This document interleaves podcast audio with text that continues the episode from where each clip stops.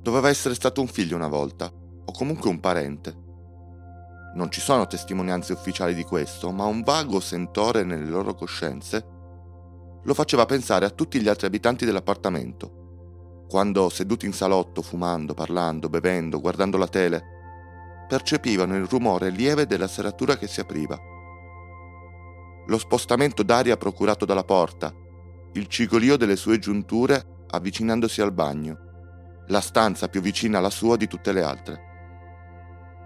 In bagno, quando ci entrava, il meno possibile va detto, una massimo due volte al giorno, che diventavano tre alla domenica, perché si faceva la doccia. Il rumore prodotto era più evidente, per forza di cose.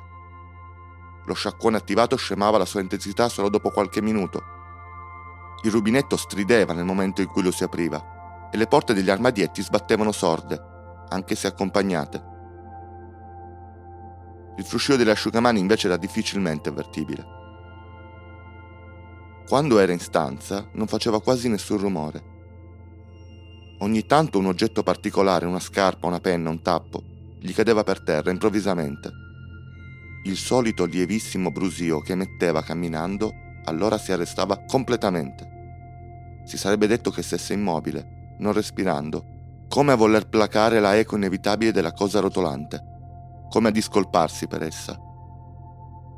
Queste cadute improvvise, rare comunque, venivano avvertite dagli altri abitanti dell'appartamento in maniera netta, quasi amplificata. Creavano rapidi sguardi d'intesa tra loro, se non addirittura esclamazioni rotte in gola, abortite quasi subito, sfiati d'aria che facevano vibrare le corde vocali inarticolate. In cucina ci andava di notte, prendeva davvero il minimo indispensabile Molte volte nessuno si accorgeva della mancanza di cibo o di bottiglie dal frigo colmo. Per cui era facile chiedersi tra sé e sé se avesse mangiato quel giorno. Non usciva quasi mai e loro non avrebbero saputo dire se negli ultimi tempi l'avesse fatto. Non lo vedevano rientrare da anni e si poteva tranquillamente pensare che proprio non uscisse.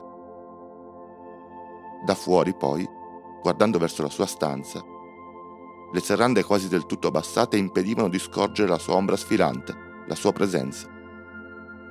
Doveva essere stato un figlio una volta, o comunque un parente. Ora era estremamente semplice dimenticarsi di lui. E succedeva ogni tanto, un po' a tutti gli abitanti dell'appartamento, recandosi in bagno, di spaventarsi, in uno scatto irrazionale, perché al posto di un probabile muro ci trovavano quella porta, la porta della sua stanza si riprendevano subito dallo stupore patito, come dopo uno scherzo grossolano, e continuavano a fare ciò che facevano.